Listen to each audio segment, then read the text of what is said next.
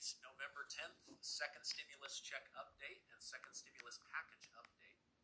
Uh, the White House has announced that Senate Majority Leader Mitch McConnell is now in charge of the stimulus relief negotiations while they focus on the election.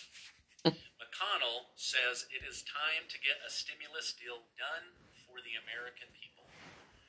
Joe Biden lays out his ideas for a stimulus relief package. If you're a subscribed member of my community, then welcome back. And if you're not, consider subscribing right now. All right, now I just want to say thank you to my community. Uh, I appreciate that you guys like my videos. Uh, I'm the only one here doing this, so I, I really appreciate it.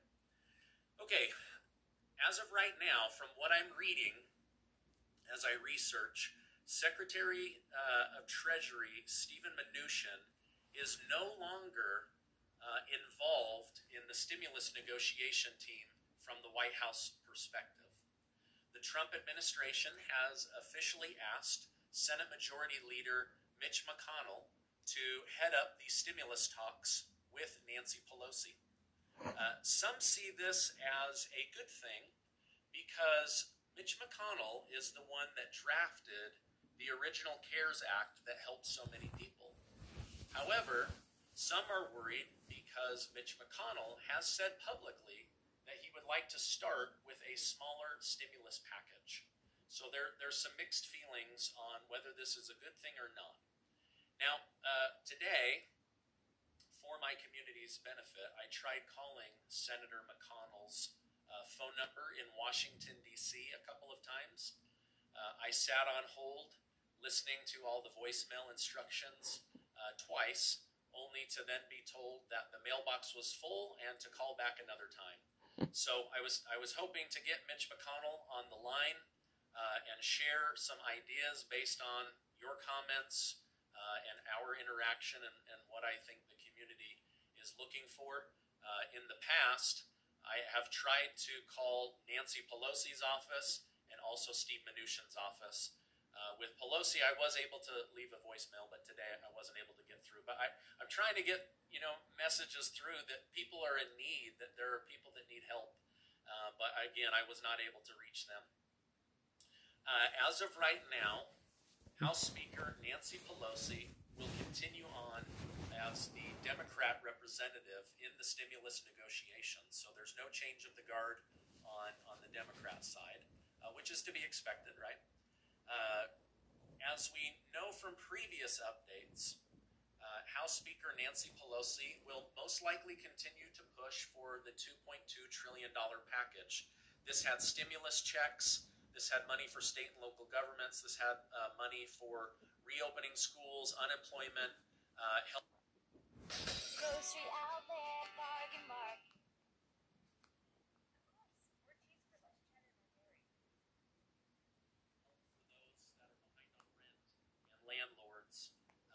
market. that's the, the plan she'll be representing.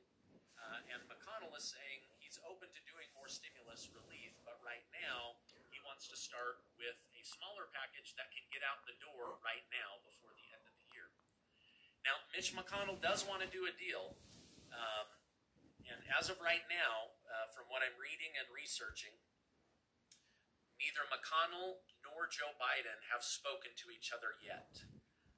Mitch McConnell, like many Republican Republican leaders, uh, wants to give President Trump time to go through his court cases.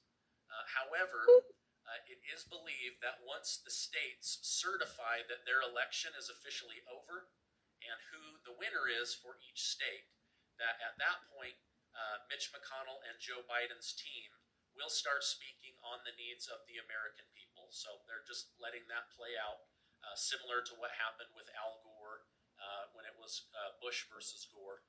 Okay, now uh, we know that uh, in the past the Senate has wanted to do a 500 billion dollar skinny bill with money for hospitals and schools and unemployment and small business. Um, and has been hesitant to embrace any package over $2 trillion. Um, but we haven't known what the uh, Joe Biden team has been thinking. The only, and I've been doing this for a long time, the only thing that I've ever seen Joe Biden push for was the ori- original HEROES Act. Uh, but as as of yesterday, uh, there is some indication on his website and other people that have spoken to the Biden team. And uh, so I'm going to lay out what they're saying that they would like to see inside of a stimulus package. Now, I've been doing this long enough. Let's not get our hopes up, right? This is a proposal. This is the ideas, but this is what is uh, so far uh, out available for the public. Uh, Biden wants to see $600 uh, federal unemployment boost until the pandemic is over. Uh, they would like to see $10,000 of student loans forgiven for anybody that has student loans. Uh, it wasn't clear uh, what would happen with private loans. I'm guessing that's just federally backed loans like Sallie Mae or, or something like that. Uh, they would like to see some sort of an increase in pay for those who are considered essential workers. They would also like to have some form of uh, compensation for those that become sick because of the coronavirus, not just for any kind of sickness, but uh, paid sick leave while you quarantine during the, the coronavirus quarantine time of right now it's 14 days. Uh, parts of Europe are only doing seven days.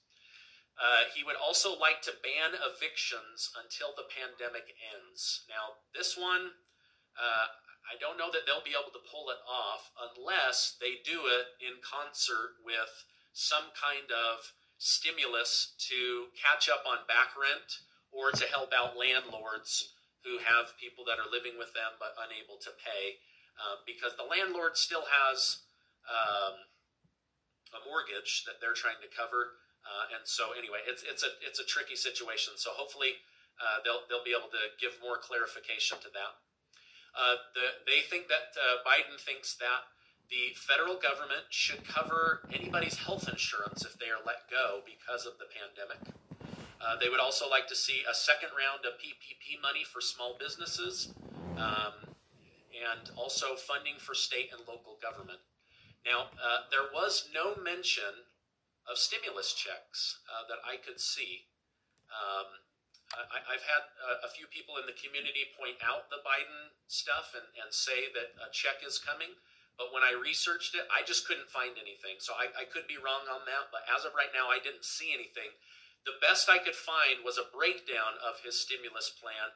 And it says under the stimulus check section, um, stimulus for families should conditions require. So that, that's the only language that I could see um, from the Biden team was this uh, should conditions require. Now, if I could speak to Joe Biden, I would let him know that right now, today, November 10th, conditions require a stimulus check for many, many millions of Americans. So um, I, I, was kind of disappointed to not read that in there, um, but we'll, we'll see. Again, th- uh, these are just all proposals at this point, right? Now, according to Joe Biden, he has spoken with Nancy Pelosi and also Republican uh, Kevin McCarthy in the House of Representatives on stimulus relief. According to them, uh, he would like to see money for small business, mortgage and rent assistance, unemployment, state and local assistance, and said that he would like to get something done by the end of the year.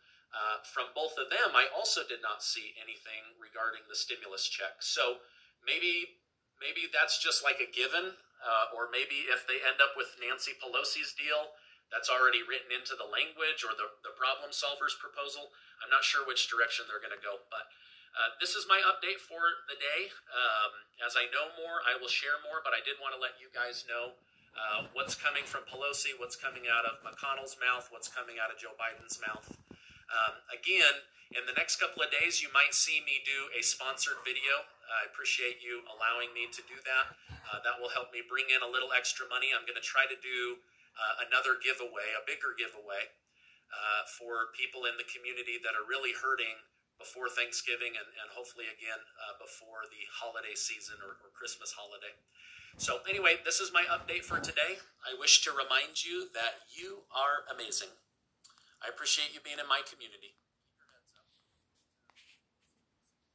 claim the weekend, Joe Biden claimed the necessary states uh, to become the uh, next president of the United States. He, of course, uh, was, was declared the winner in Pennsylvania. He's still leading in Arizona, declared the winner in Nevada as well, and is leading in Georgia. The Trump folks are fighting vigorously to contest the election. They are, they've gone to court five different times. They are 0 for 5 on each one of those occasions. Uh, it is you're seeing how desperate they are. I'm telling you how desperate they are. The head of the General Service. Uh, here you have an agency that is that is designed uh, that oversees all federal buildings, and, and the head of the GSA signs off on freeing up the money for a transition. Well, she has refused to sign a letter saying the election is still in doubt. The Trump campaign uh, and the Trump White House are complete in denial, fighting every effort. Do not want to. Trump has not conceded. Not only that, uh, Senator Mitch McConnell came out today on the Senate floor uh, throwing uh, gasoline on this deal as well, uh, refusing to recognize Joe Biden uh, as the president elect. That that's what you're dealing with uh, when you when you look at these really mad, upset Republicans all over the country. how they are just beside themselves that that Joe Biden has beaten Donald Trump. Now, now here's the one that's just so hilarious. I, I give perfect examples. Here in our building, uh, there's an African immigrant brother, huge Donald Trump supporter. And I came in and he was talking about, oh, they cheated. And I said, okay, so explain to me how they cheated in the presidency, but they didn't steal the Senate. but they didn't steal the additional House seats. But they didn't steal some down ballot races. Do you understand how absolutely crazy these people are? Uh, they they are trying to throw out every possible uh, conspiracy theory. I mean, it's just laughable uh, to listen to them uh, throw all of these conspiracy th- theories out. I, I, just sit there and it's just unbelievable. Let, let me tell you how bad this thing got. Today, Kayleigh McEnany had a presidential briefing the folks at Fox News even were like, uh, you know what? These are way too many lies for us. Watch deep fried turkey, cranberry freshness, gratitude. Uh... This. We want every legal vote to be counted and we want every illegal vote. Well, well, well I, I, just think we have to be very clear. She's charging, uh, the other side is welcoming fraud and welcoming illegal voting. Unless she has more details to back that up, I can't in good countenance continue showing you this. I want to make sure that maybe they do have something to back that up.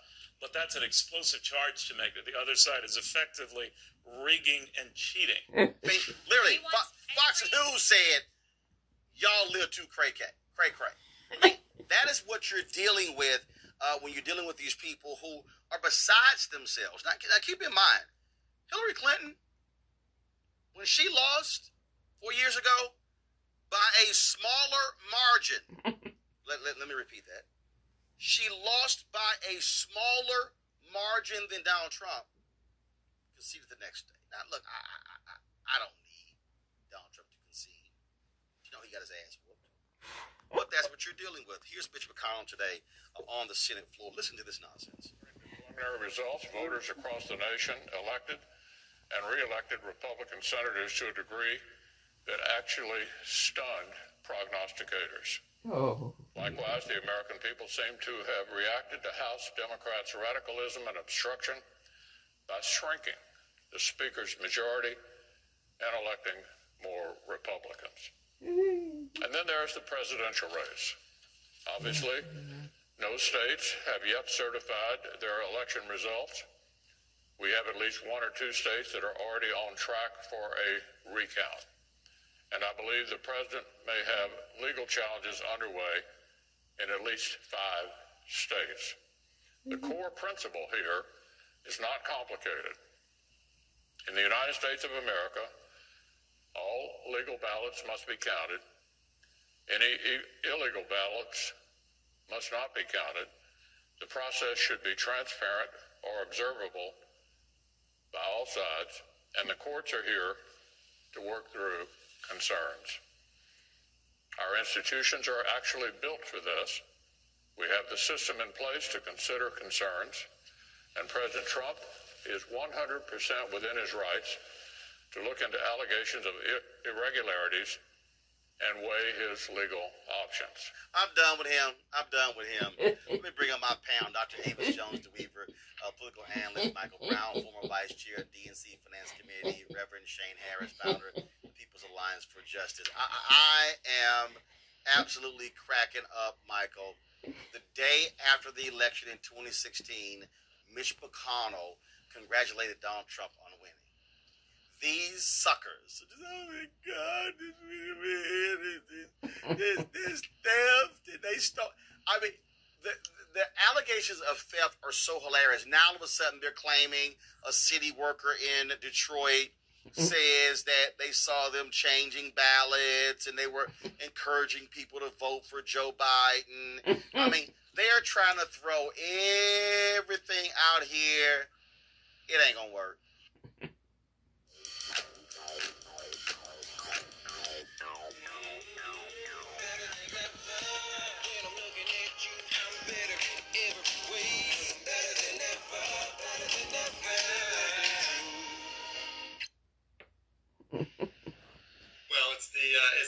definition of, of sore losers, obviously, and it's uh, it's uh, it's unfortunate that you know they can't uh, move past this. Whether it's a tough race like in the year 2000 with Gore Bush, clearly all of us, at least on on this side of the aisle, were extremely upset.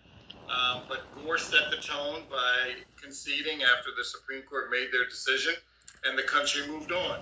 Uh, same with four years ago. Uh, you don't think we were all upset that Secretary Clinton lost? Of course we were. But after she conceded, uh, the country moved on, tried to give this guy a chance. He blew it. it was, arguably will be considered the worst uh, president in American history. Uh, but besides that, uh, the country and mature people and adults made said some made some statements, really conceding, and people moved on. Uh, clearly, they're not ready to do that.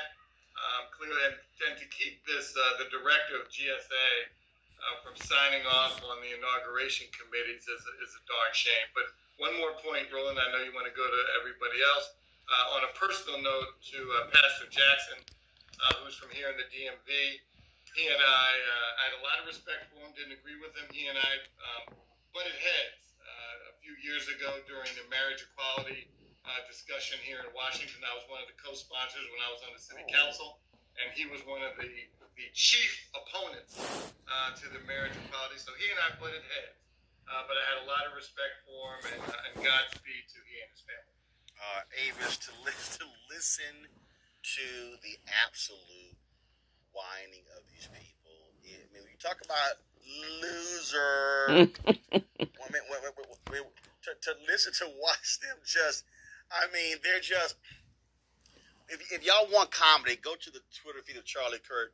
Oh my God, Senator Kamala Harris is the worst person in the world. I mean, they, and I, and every time he tweets, I just I just start laughing. You got Geraldo uh, out there with his whining as well. You got Megyn Kelly, okay, of White Santa Claus is just whining as well. I mean, this is how incredibly childish these people are.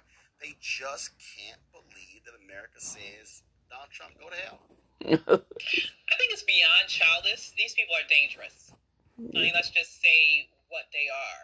They are dangerous.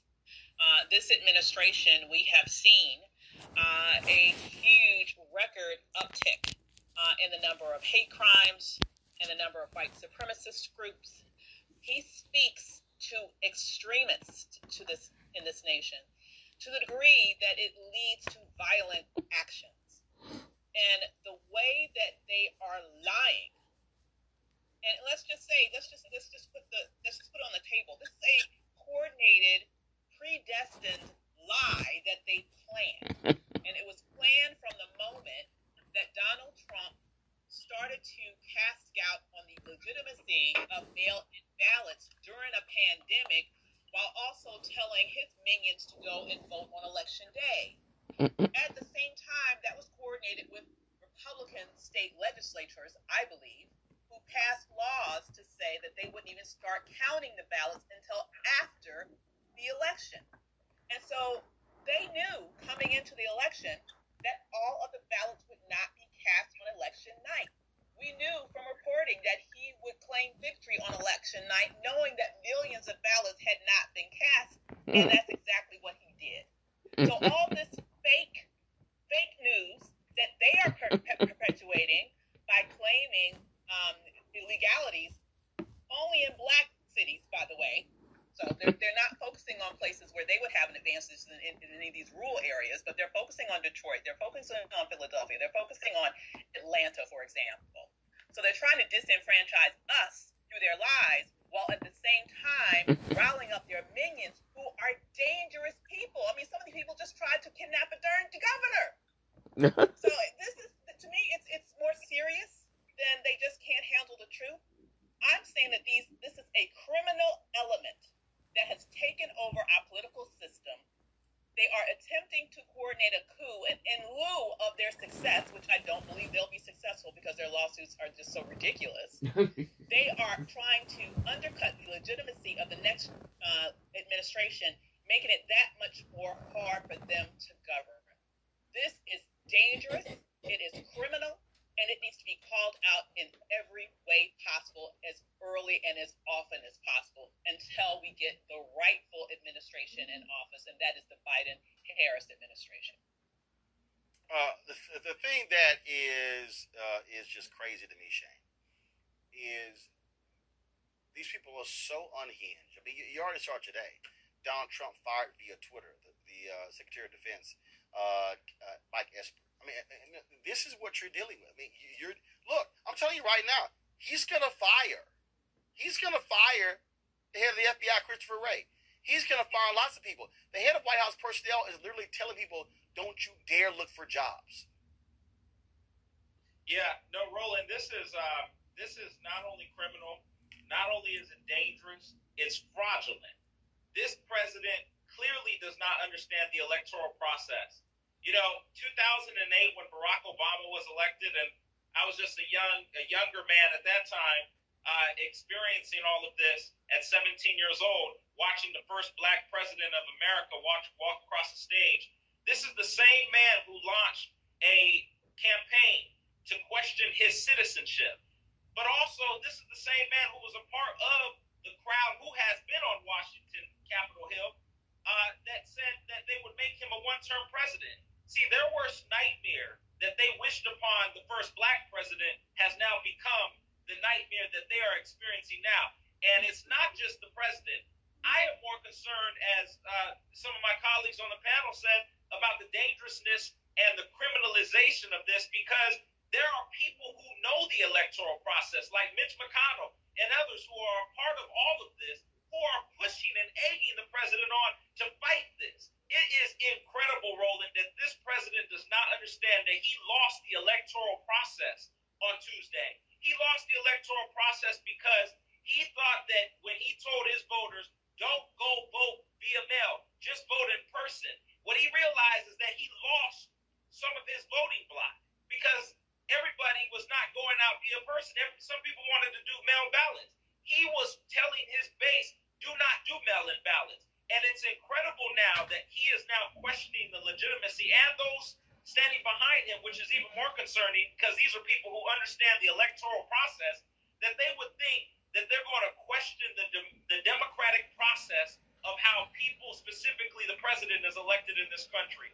I think this is fraudulent. I think it's dangerous. I think it's childish. And clearly, they do not know how to swallow their own medicine that they wished in 2008 that the first black president would have a one term.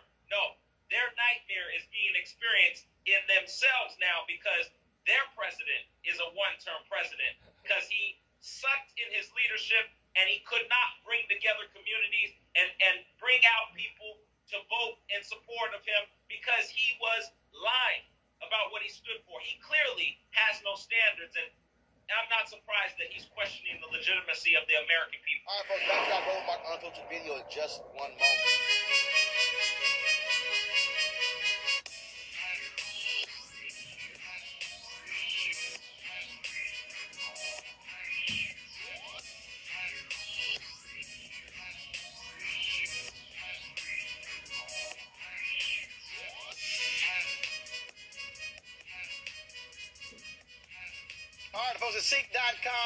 For being a partner with Roland Martin Unfiltered. Mary Spio, the founder of this black-owned virtual reality company.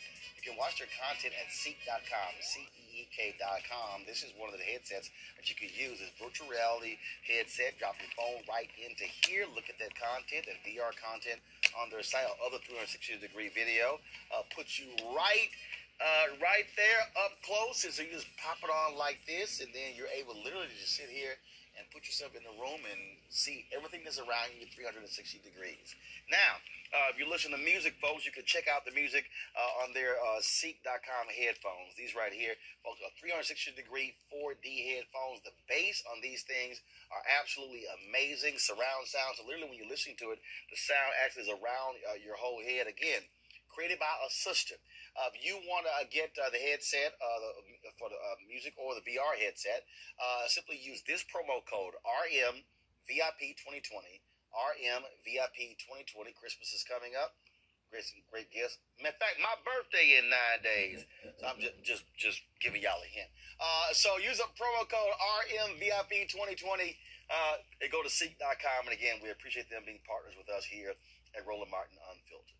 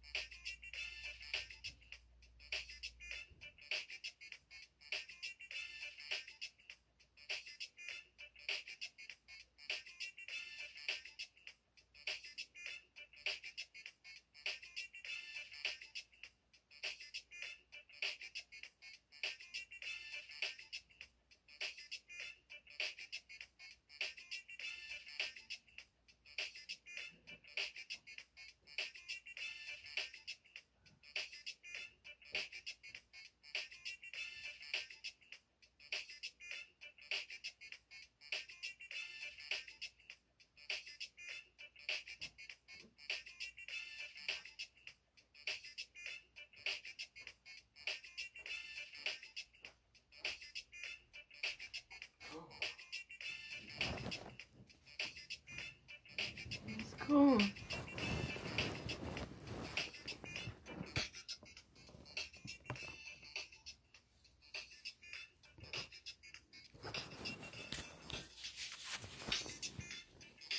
Well, that was Roland Martin. Unfiltered his daily digital show on YouTube.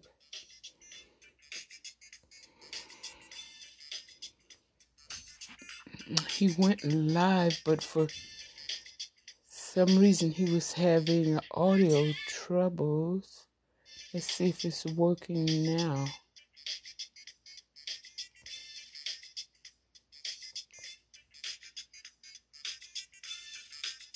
Oh well, if he comes back up, we'll come back with a new segment. Thank you for listening. Also, how petty is Donald Trump? He's hmm. refusing to allow Joe Biden to receive intelligence briefings. Dude, really? How petty are you? And the Senate will vote on yet another white man for a lifetime appointment to the federal bench. We'll also answer questions about the coronavirus vaccine developed by Pfizer and neo Nazis send flyers attacking Black Lives Matter to members in Texas. And it is confirmed Bishop Harry Jackson Jr. did have COVID 19. He died yesterday. He was a big time Trump supporter. Was at that September 26th event featuring Amy Coney Barrett at the White House that has turned into a super spreader event. It's hmm. time to bring the funk. I'm Roland Martin Unfiltered. Let's go. Whatever the biz, he's on it. Whatever it is, he's got the scoop,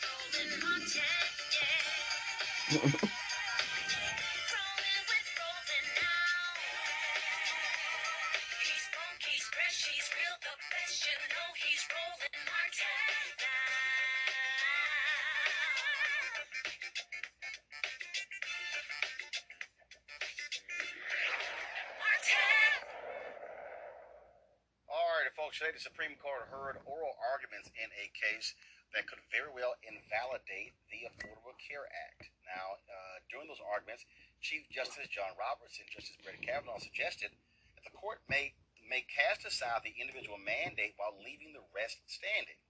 President-elect Joe Biden held a news conference today to assure his support of the signature piece of bill that came under President Barack Obama. I promise you this beginning on January 20th, Vice President elect Harris and I, we're going to do everything in our power to ease the burden of health care on you and your families. I promise you that. As I said, I will protect your health care like I protect, like as my own family. We've been unfortunately significant consumers of health care. That starts by building on the Affordable Care Act with the dramatic expansion of health care coverage and bold steps to lower health care costs. My transition team will soon be starting its work to flesh out the details so that we can hit the ground running, tackling cost, increasing access, lowering the price of prescription drugs.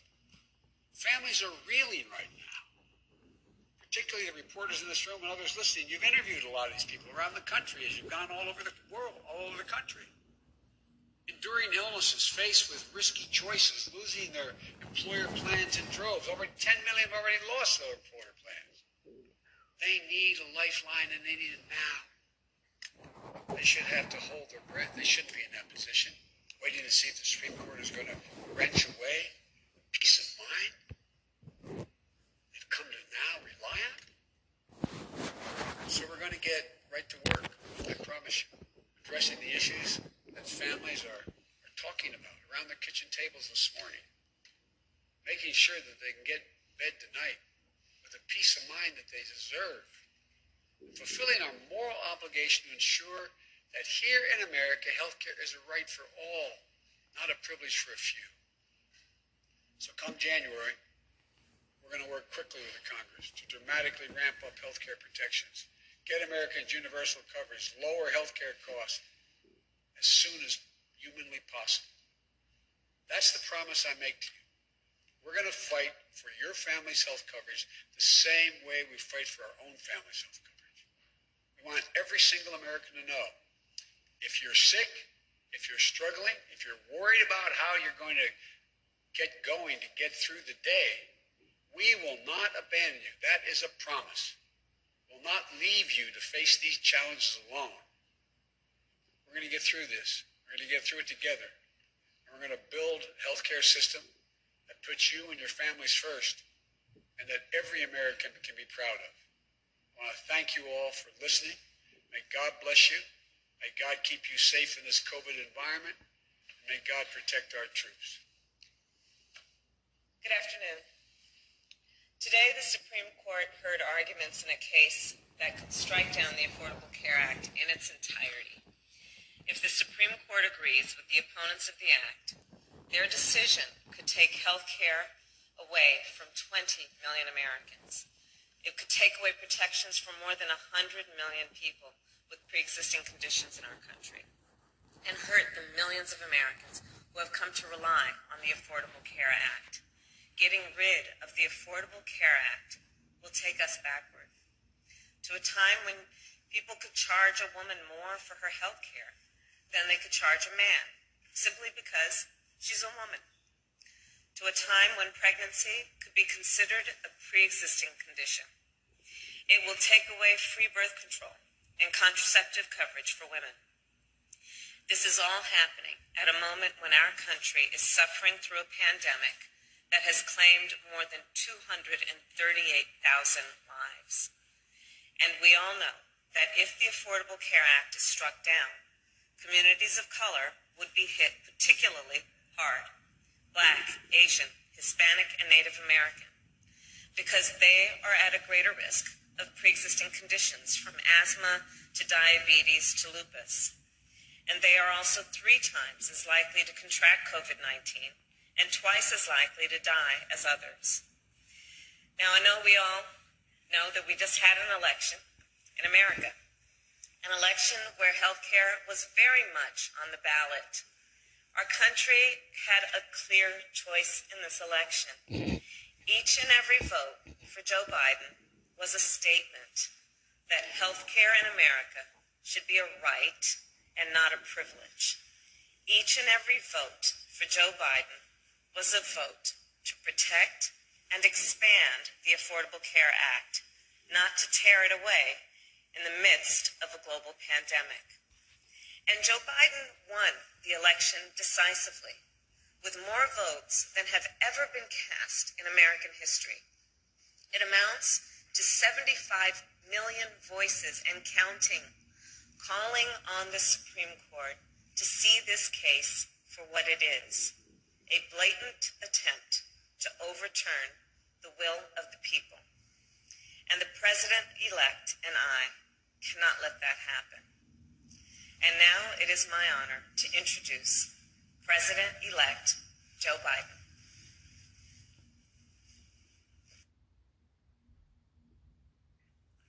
All right, folks, joining me right now is Dr. Leon McDougle, president of the National Medical Association, and Dr. Patrice Harris. She's president of the American Medical Association. Dr. Harris, I want to I want to start with you. Um, uh, the Supreme Court arguments were quite interesting because some justices basically said that, "Hey, Congress, you want us to do your work and overturn this? That's not really what our job is." Your assessment of today's oral arguments from the Supreme Court. Roland, first of all, thank you for uh, having me on. And we have had a tradition, uh, transition at the AMA. I am now immediate past president, but uh, so honored to be on your show and to talk about this very important topic. We know uh, that the Affordable Care Act has been instrumental in millions, as President elect Harris said, gaining coverage. Uh, we know that people without health insurance live sicker and die younger, forego medical care, uh, unable to pay for their medications or other treatments uh, recommended by their physicians. So, although you know we should uh, and should not try to predict what the ultimate outcome will be, the questions uh, today, at least in my mind, demonstrated that um, the justices are going to be reluctant in overturning uh, this law. Uh, but we will have to see. But that is one uh, reason this gains in coverage for the uninsured and all of the protections. And as you know, Roland, I am a psychiatrist, and so many more people have been able to gain access to mental health care, care for substance use disorders because of the Affordable Care Act. That's why the AMA filed an amicus brief. Uh, so, based on the questions today, it looks like it will be upheld. Uh, but certainly, we will all have to keep the pressure on because uh, this law, uh, overturning this law, would be devastating. Uh, and, and, that, and Dr. McDougle, that really is something that, that's here. And what's amazing is Republicans have done everything they could uh, to overturn this, to get rid of it, but they've offered no, no, no alternative. And this whole idea of, oh, let's overturn the law first, and then we'll come up with something for the American public. We've got nothing to compare it to. It's literally the Affordable Care Act or nothing. So, Roland, uh, I want to bring to attention that the Affordable Care Act is still in existence. And this uh, administration has cut the advertisement budget for the Affordable Care Act. So I would ask that uh, people interested in learning more about how to sign up go to getamericacovered.org. Getamericacovered.org because this administration cut the advertisement budget. Well, but, but again, no, they, they, they, they, they, they, they cut it because they wanted to choke it off. But again, they have had more than 50 votes to get rid of it. To date, the Republican Party has not offered an extensive replacement plan. Donald Trump has lied for five years saying, I got a plan, I got a plan, it's coming next week, it's coming in two weeks, it's coming in three weeks, it's coming next month, I'm going to sign it next month. And they've done nothing. Kayleigh McEnany presented Lesley Stahl on 60 Minutes this huge book of their health plan. It wasn't a health plan. It was different executive orders and other stuff. It wasn't an actual health plan. So, Roland, you have been so insightful in cutting through all the nonsense. You, uh, is you, you're bringing an unfiltered viewpoint on these uh, tactics to confuse the people. So I commend you on bringing such important topics uh, to the table because uh, 20 million people uh, losing their health insurance during a global pandemic is heartless and uh, unexplainable. It's uh, a lack of leadership. Um, Dr. Harris, the, the, reason this is a huge deal, first of all, we talk about 20 million Americans. Uh, but we're talking about young folks who are still covered on their parents' insurance. We're talking about even how we've had uh, Medicaid expansion where we had a rural hospitals shutting down in this country uh, and how it has impacted folks many folks who voted for Trump, who voted for Republicans, really voting against their own economic interests. I remember 2016, where the, the, the previous governor of Kentucky was absolutely against Medicaid expansion. He was against the Affordable Care Act. And I remember he was a Tea Party guy. And I remember these white folks in Kentucky voted for him. And then they came back and they voted for him and Trump and then said, man, I sure hope uh, uh, they don't mess with Affordable Care Act. They hated Obamacare, but they love the Affordable Care Act that shows you how how disinformation and messaging can completely obscure reality.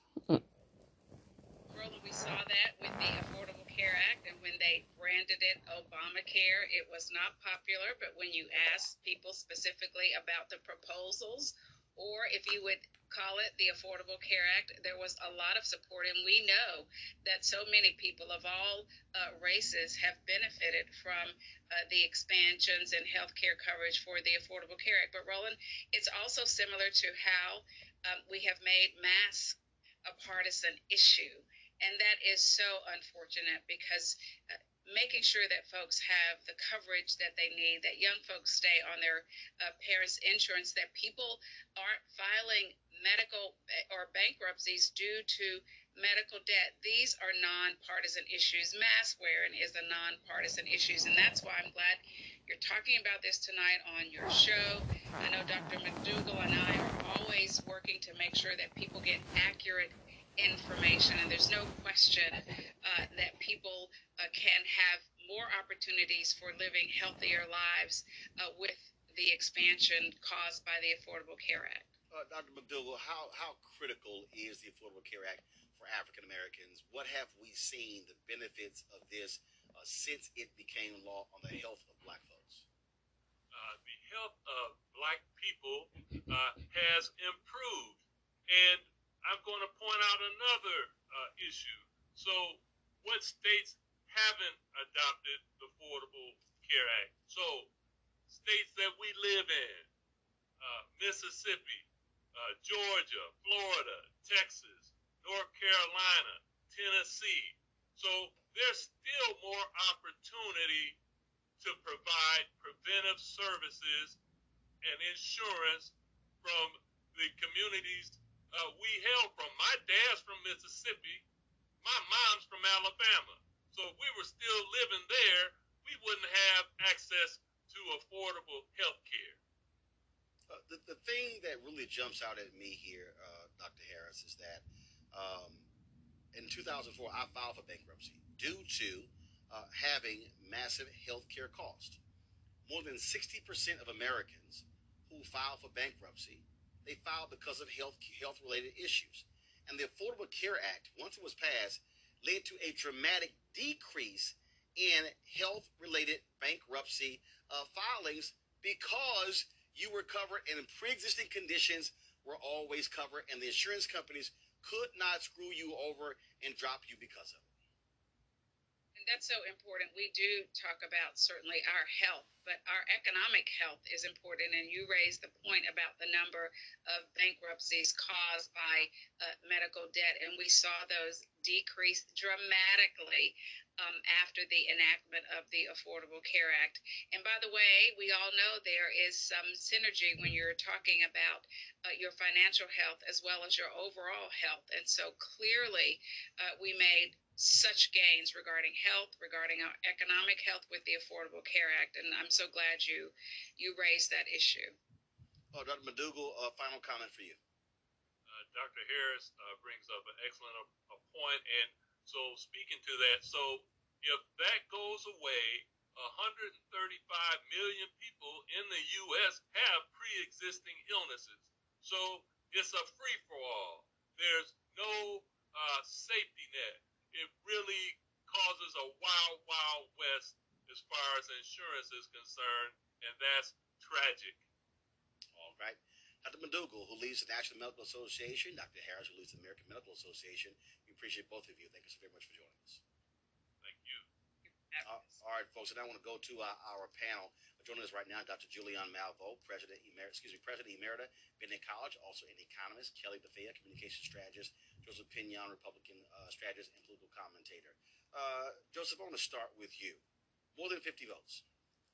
Votes, votes, votes. Donald Trump keeps promising, I got a plan, got a plan, got a plan, got a plan, got a plan, got a plan, got a plan. Ain't seen it. Haven't seen it. Republicans keep saying they got a plan. Where is it? And so here's the deal. If you're the American public, I might want to be able to see a plan before um, I, know, I really know what you're trying to do. They want to kill it and have nothing to offer for it. Look, uh, here's the, the truth. Obviously, President Trump has been in office for uh, the better part of four years now. Uh, we had the initial push when President Trump first took office. We had fat repeal, skinny repeal, Graham Cassidy repeal. None of the repeals um, did any of the things the Republicans were actually opposed uh, to the Affordable Care Act in the first place, which was to try to lower the premium costs um, while at the same time trying to hopefully increase the breadth of coverage. Uh, so I think to your point, it, it, it is with merit uh, that obviously voters should be allowed to see plans uh, before they're asked to go into a voter booth um, and, and act in blind trust. Uh, so th- I think there there is that is a strong argument to make. I think the reality that we face in American politics today um, is that people say, "Vote for me today, and I'll show you the plan tomorrow." And I think that that is a bipartisan problem that we see in American politics today. But to your point, when it comes to the issue of healthcare, particularly on the on the uh, on the backside of a global pandemic, or perhaps in the midst of a global pandemic, because we're still dealing um, with the impacts of COVID today as rates go up, um, there are precipitously higher numbers of individuals who are going to have pre-existing conditions. Um, and the word of President Trump, or the word of any president, um, that don't worry, we'll take care of you. Um, clearly, at this disappointed. Plan is have been put in legislative form, presented to the Congress and to the Senate, and passed as legislation. We haven't seen that. I don't know what Azar, the HHS uh, secretary, does, um, but he certainly that might be where plan would germinate from. But he certainly hasn't hasn't said anything. Um, and so, in the middle of this COVID crisis, you have to argue that health care is necessary. No one has said whether having COVID, which now uh, more than 20 million people have had, 200,000, 230,000 people dying, is COVID going to be a pre-existing condition? I mean, this is this man has been a joke for the better part of four years, and he remains a joke. And the the only hope we have here is that those Supreme Court justices, the three uh, uh, Barrett, um, Roberts, and um, the other one. Alito.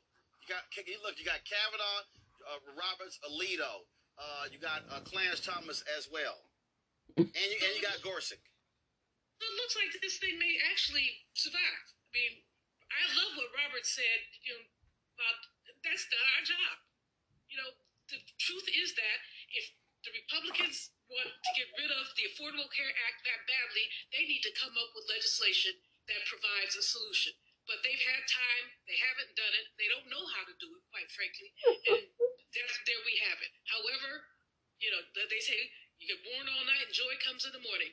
Uh, I think that President-elect Biden is going to be time enough for them around this health issue. Kelly, Bob Lies here.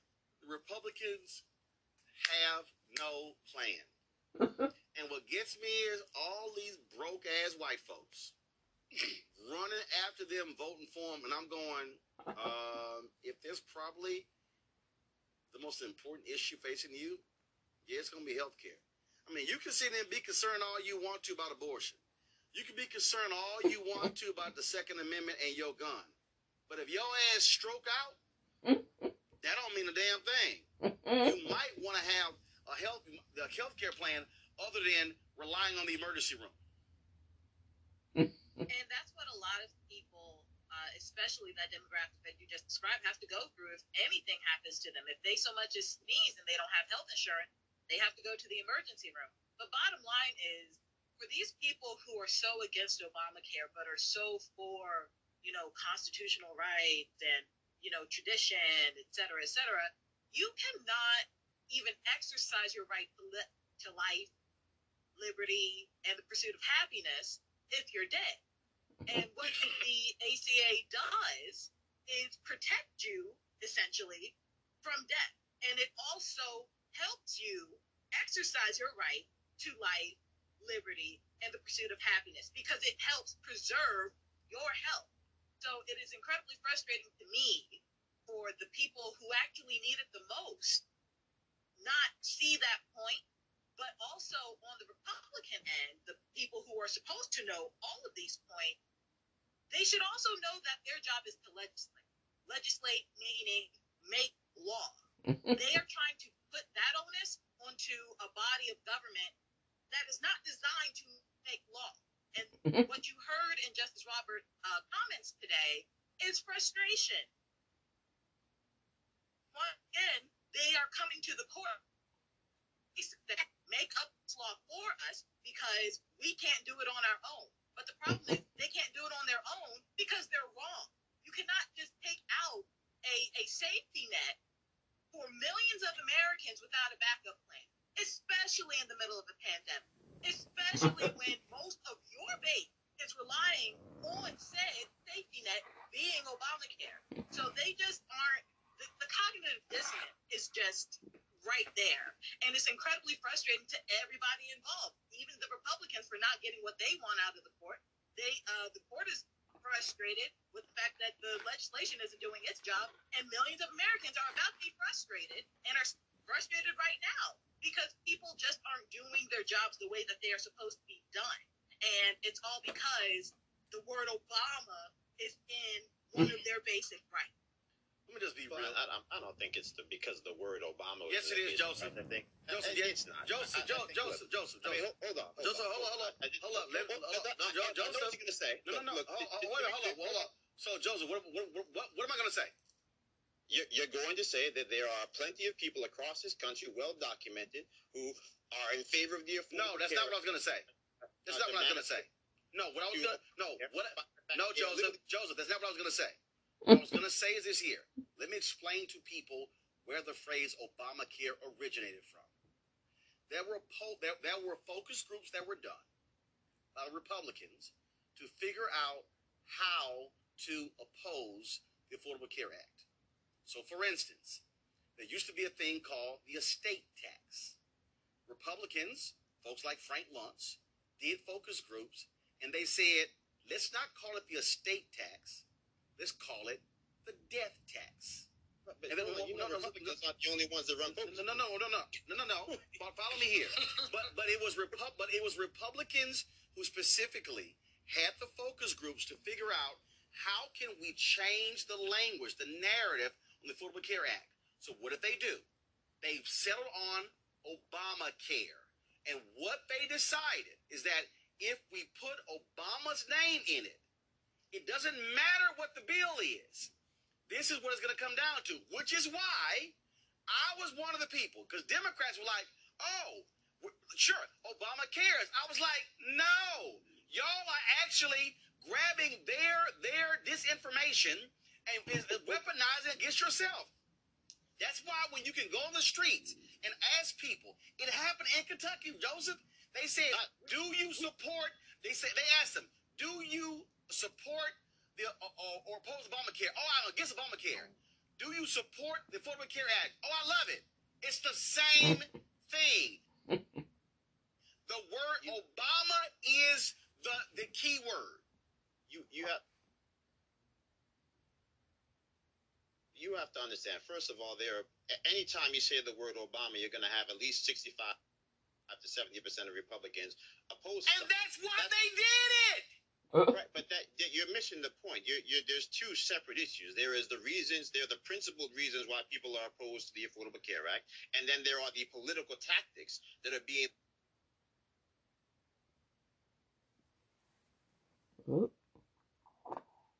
leveraged to make sure that it actually be is either a undermined or b didn't come into fruition. Obviously, they weren't able to stop it from coming into fruition because they did not have the political power to do it.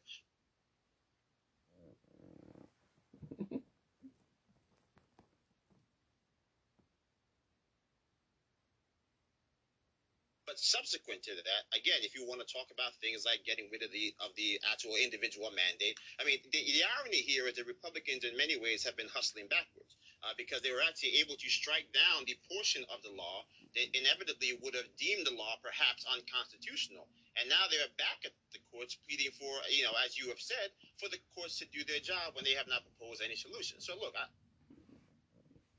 mechanism that's going to allow It's not they have not put forth. if, if, if wait a minute, even about is they haven't the- put if- forth a single plan. I mean that, that I mean that that's not entirely true. I think there are, have been plans that have been put forward. They haven't actually passed them. They haven't actually leveraged political. Hold up, capital well, hold up, Joseph. When, when I say put forth a plan, that means pass it. Republicans control the United States Senate, right? Yeah, they have the majority. That, you're, you're at any point, at any point in the last four years, ha- in the last six years, mean, has the Republican? No, no, I that's mean, my question. to- to At on, any because- point, uh, Joseph, look, answer the question. I- I- Just look, answer, already- Joseph. Just answer the question. I, I, I, At any I- point in the last six years, at the, at the, has I- Joseph, I- I- Joseph, let me finish. Joseph, look, at any I- point in the last six years, has the Republican Party put a plan on the table and voted in the United States Senate at any point? Yes. When? Are you serious? We, we, you, we didn't we didn't sit there when we had to have actual Senator where it, where where the late great Senator McCain is sitting there with his thumb down and we've got people No, in no, no, no. See, Joseph, you're wrong. That vote was to repeal the Affordable Care Act. That's not what I said. What I said oh, is, what I said is, no, no, Joseph, Joseph, repeal, repeal, first of all, Joseph, Joseph, hold on. No, repealing the Affordable. Care Act and passing your own health plan are two different things. So, so right before he, he turned his thumb down, he did not see go. He did. There was not a vote for Senator Graham and Senator Cassidy to pass health care. That didn't happen. I, I made this up. It- it's a Joseph. figment of my imagination. Joseph, has Graham the Cassidy- Republican Party, has the Republican Party Senator- so last I passed, has the Republican Party didn't say they passed passed, it. That's- you- you- they, didn't pass it. Of course, they haven't passed it. Uh, it- We wouldn't be here having the conversation that had been passed. That wasn't the point. And I, I think I started this entire segment by saying that it has had ample time to propose solutions, and they have failed to do it. That wasn't my point. The point that I was trying to make was that at some point we have to accept the fact that there is a there are the there are actual principled reasons why people were opposed to the Affordable Care Act, which are separate from the fact that people just hated everything Obama liked. Which, to be clear, And I agree with you there. Ab- ab- just absolutely.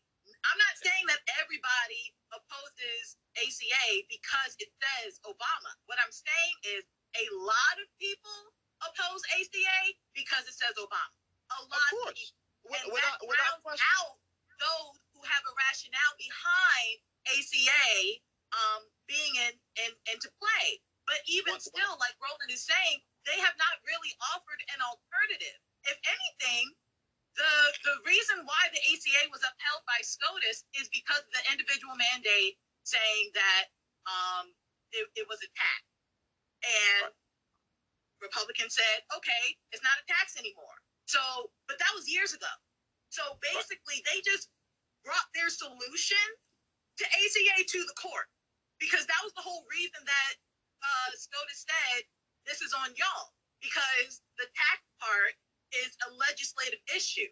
Well, legislature, Republican at that, fixed that issue, but they still want to bring it to court because they don't want to do their job like my original point was and actually legislate it out of A hundred percent. The same, the same, the same so they can do Republican. their job There was a, let me jump in here for just a minute, folks. There was a Republican majority in the House and in the Senate. This could have been done. They are devoid of ideas. They're devoid of ideas. They're devoid of creativity, and many of them don't believe that people should have health care. I mean, notwithstanding the fact that, as Roland said earlier, 60% of bankruptcy have to do with medical debt, notwithstanding the fact that COVID is hitting us very hard, they don't think that people should have health care. More interested in the insurance companies than in people. They're more interested in basically profit than in people.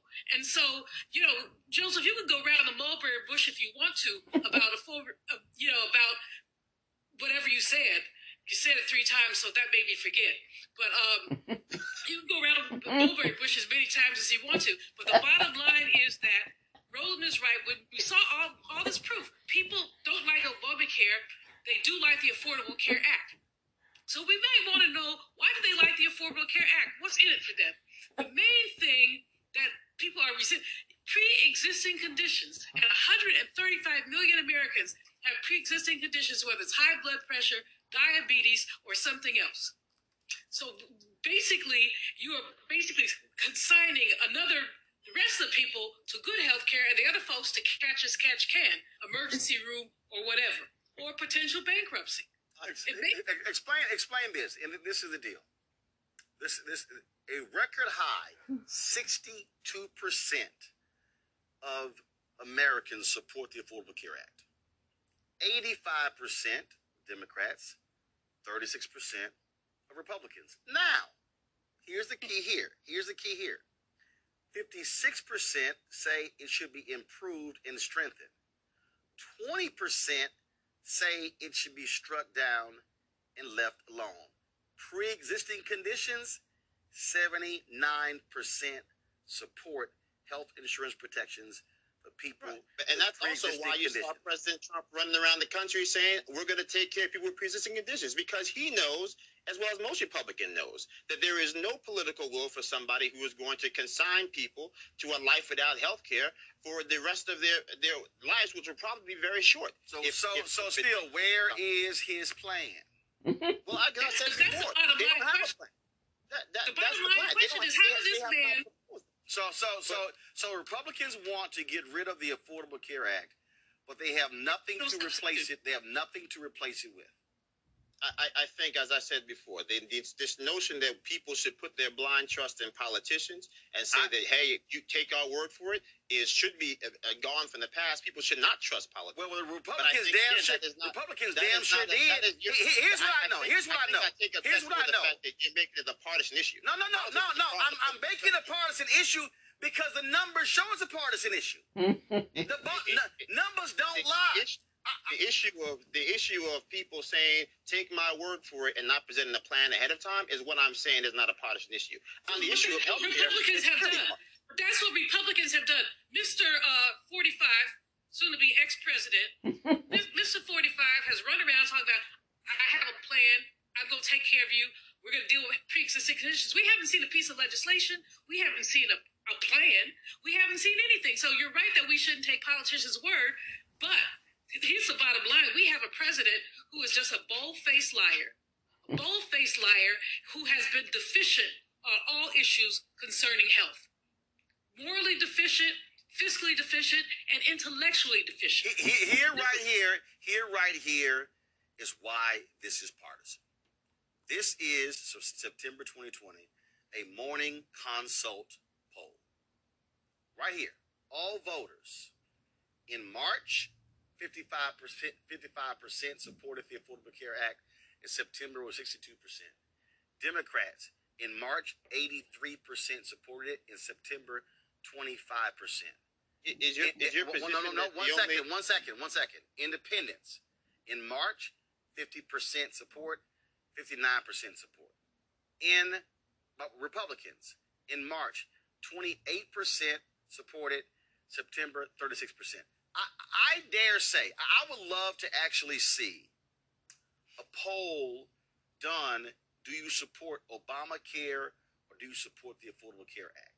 We have seen. I, I don't think I, I, don't think I've, I don't think I'm arguing that point. I think with the point that I've been making is that the, this notion uh, that we have a bipartisan agreement on issues uh, that politicians on Capitol Hill can't find a way to pass legislation on um, is not unique uh, to health. I'm sorry. I, hold on, Joseph. Who made that point? I made that point. That's the point I've been making. Okay, but okay, but duh. I mean, we obviously know we're in fractured times. But the point I'm still making is this here. Republicans can oppose the Affordable Care Act all day. Look, majority of Americans, a supermajority of Americans, support it. Support it. So why so if they support it, why are why are they so hell bent on trying to get rid of something that 62% of Americans say, I like. I think the reality is that most Americans like what the Affordable Care Act accomplishes. I think what Republicans and many people like myself have said is that the manner in which it is accomplished is not sustainable and is not consistent with what people think are the best practices for healthcare. Well, now, we can okay, have a long so, so, so where is where is this best practices bill? Hello. Where is it? I, you, you'd have to ask the president that, as I've said okay. now for the fourth time. I, I, I, look, I, I can't, I, I, I can't, I can't. Look, look, look, look, look, look. This real basic for me. This real basic for me. This, hold on. This real basic for me. This real basic for me. If you tell me, look, man, the food it ain't so good. I'd cook that food better. Okay, get your ass in the kitchen and go cook. what you're not gonna do is say the food ain't good. Then I say, get your ass to go cook. You like, oh no, no, no, I don't cook. I don't cook. I'm just saying the food ain't no good.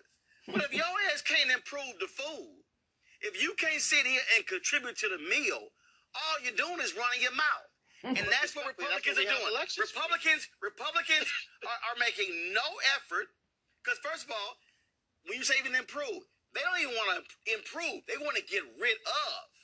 They want to totally get rid of it, and I'm just still waiting. When manna from heaven is gonna fall down, and then they gonna actually present a plan. I'm just waiting. I would love to uh, read it.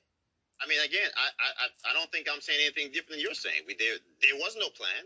There, there should have been a plan. there There's wasn't one then, produce a plan. ain't one today, ain't gonna be one tomorrow. Well, there'll there'll be a plan because the reality is that you won't be able to win elections without one.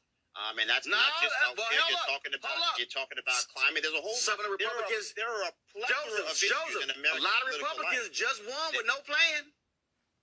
Well, yeah, because at the end of the day, we figured out that people can get elected dividing people, even though pe- their neighbors agree on the issue. Well, actually, So actually, that- actually, again, actually, actually, you can get elected lying to people, and they are That- so that and they are so gullible, they actually fall for it. But so it, but here's the deal. Look, first of all, the Supreme Court is probably going to come back in two or three months with a decision. We got lots more time to talk about it. I got to go to break. We come back. We're going to talk about uh, these crazy ass Trump folk.